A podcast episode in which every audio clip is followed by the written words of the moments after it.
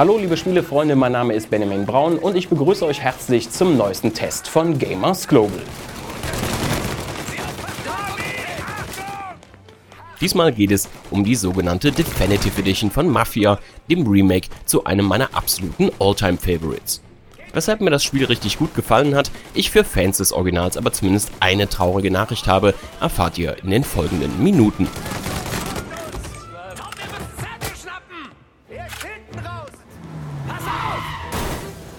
Die Definitive Edition von Mafia versetzt euch selbstredend wie die Urversion von 2002 in die Stadt Lost Heaven.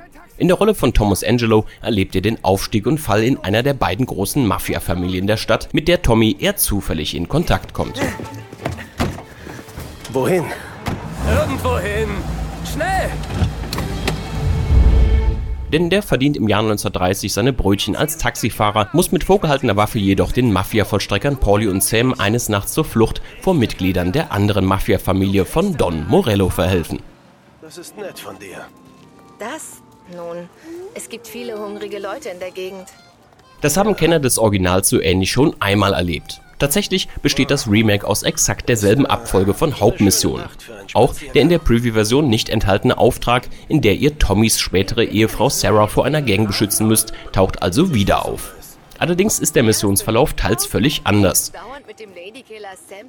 Eine spätere Mission mündet in einer Schießerei. Im Remake allerdings findet diese Aktion in einer Tankstelle statt, in der es natürlich auch explosive Fässer gibt. Erheblich spektakulärer wird es aber nicht nur dort. In Verfolgungsjagden hetzt ihr praktisch nie nur einem Fahrzeug hinterher. Ihr werdet in solchen Situationen meist mit mehreren Feind- oder Polizeikarren auf einmal konfrontiert, nur eure eigenen Trefferpunkte sowie den Zustand des Autos gilt es zu beachten. Das ist, so oft mehr Pauli oder sonst jemand im Originale in verschiedenen Situationen weggestorben ist, eine deutliche Erleichterung und vor allem eine Verbesserung. Insofern ihr in den Missionen allein unterwegs seid, könnt ihr übrigens auch mit einem Motorrad vorlieb nehmen. Benutzt habe ich die Zweiräder allerdings nur ein einziges Mal bei einer Verfolgung, in der ich automatisch auf einen heißen Ofen steigen musste. Generell könnt ihr über die Garage eure gesammelten Autos bei Alleingängen teilweise frei wählen und etwa mit dem in einer vorherigen Mission freigeschalteten Leichenwagen losdüsen. Als ich das machte, vertrug sich das nicht gerade mit dem Auftrag, bei dem man möglichst unauffällig vorgehen soll.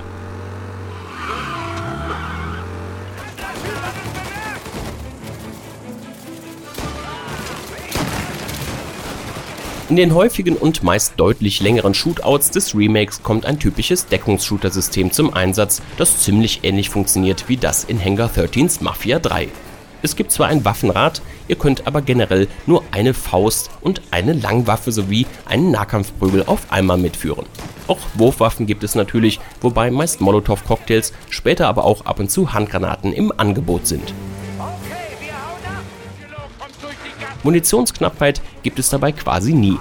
Wo besonders viel geballert wird, stehen auch mal Munitionskisten zum Auffüllen bereit, sollten die fallen gelassenen Waffen der Gegner nicht ausreichen. Auch bei der Gesundheit, die sich oft normal nach einiger Zeit auf maximal etwa 20% von allein wieder auffrischt, wird es nicht so schnell knifflig wie im Original. Ihr könnt Ballern und Prügeln direkt miteinander verbinden, wodurch sich die Kämpfe trotz der Deckungsmechanik nie statisch anfühlen. In den Umgebungen findet ihr regelmäßig Medizinschränkchen. Geht ihr doch mal drauf, startet ihr am letzten Checkpoint mit großzügig wieder aufgefüllten Trefferpunkten. Es gibt aber auch höhere Schwierigkeitsstufen, durch die das Remake mindestens genauso anspruchsvoll wird wie Illusion Softworks Gangstermeisterwerk von 2002. Deutlich besser funktioniert in der Definitive Edition der Nahkampf, der beinahe schon zu leicht und zu mächtig geraten ist. Deckungen benutzt er nicht nur im offenen Schlagabtausch mit Feinden. Ebenfalls in ähnlicher Form wurde nämlich auch die Stealth-Mechanik aus Mafia 3 übernommen. Pflicht ist heimliches Vorgehen aber nur selten, etwa wenn ihr später in die Villa eines Stadtrats einbrecht oder in einer Lagerhalle nach den einer Zigarrenlieferung versteckten Diamanten sucht. Ihr könnt die Stealth-Mechanik aber manchmal auch optional einsetzen. Ganz geschafft habe ich es zwar nicht, ohne Alarm durchzukommen, aber wenn Tommy einen bestimmten Charakter am Flughafen abfangen soll, dürfte man dort theoretisch wohl auch komplett unentdeckt bis zum Zielhangar durchkommen können. Stealth ist also durchaus eine Bereicherung, Unbedingt gebraucht hätte ich die Mechanik aber nicht.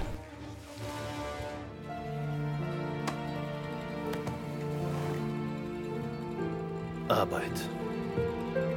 Während das Remake erzählerisch zwar im Kern genau dieselbe Story bietet, so gibt es doch einige Veränderungen und Aufwertungen.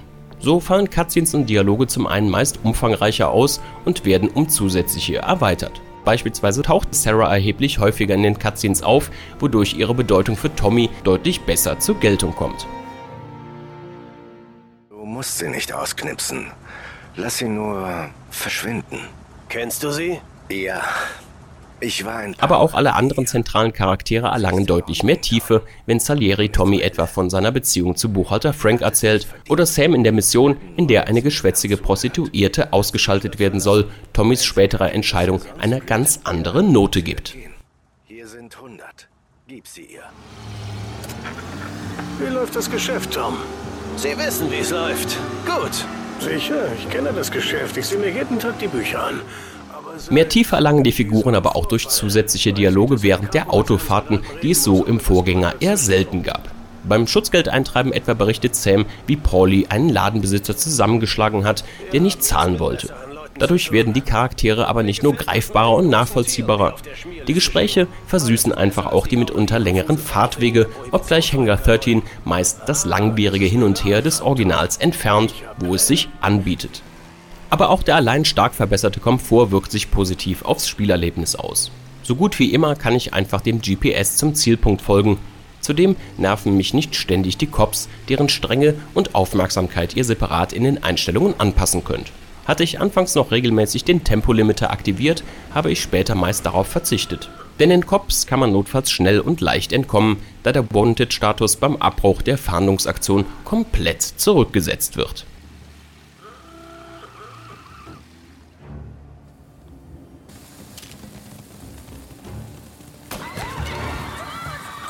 Audiovisuell verändert sich natürlich am meisten im Vergleich mit dem Original. Das Remake zeigt zwar im Effektbereich ein paar Schwächen und insbesondere wer schnell fährt, sieht immer wieder Texturen und Objekte im Sichtfeld aufpoppen. Gerade in den ländlicheren Gebieten sieht man das in meiner PS4-Fassung ständig.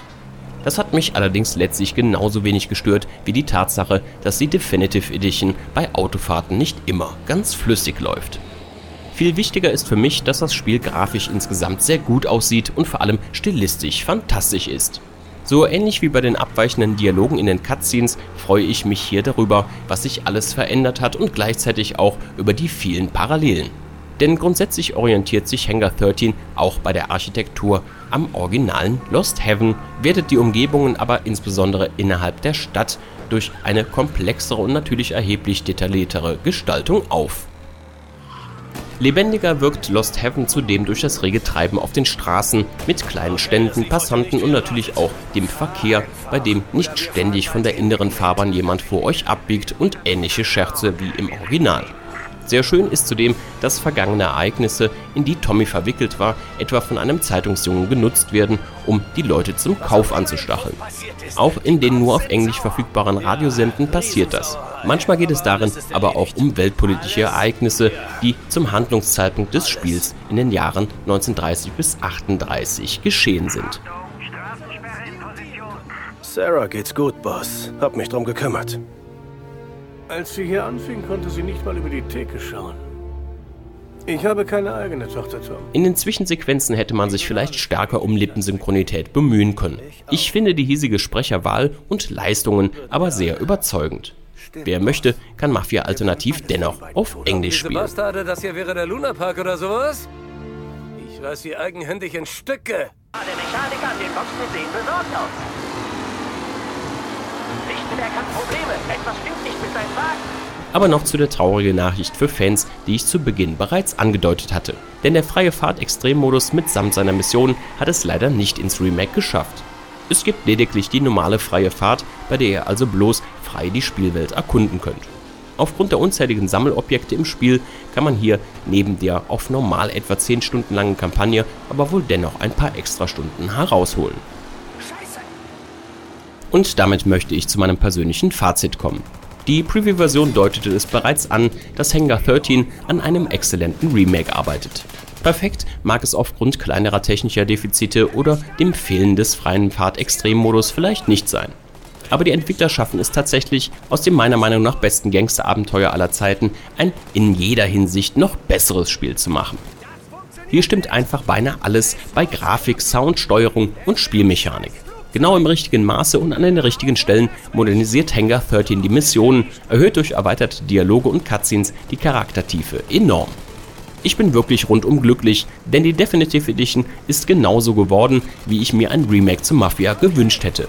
Und es ist nicht bloß ein Fest für Fans des Originals wie mich, es ist auch ein erstklassiges Action-Adventure für Spieler, die mit der Reihe bislang noch nichts am Hut hatten.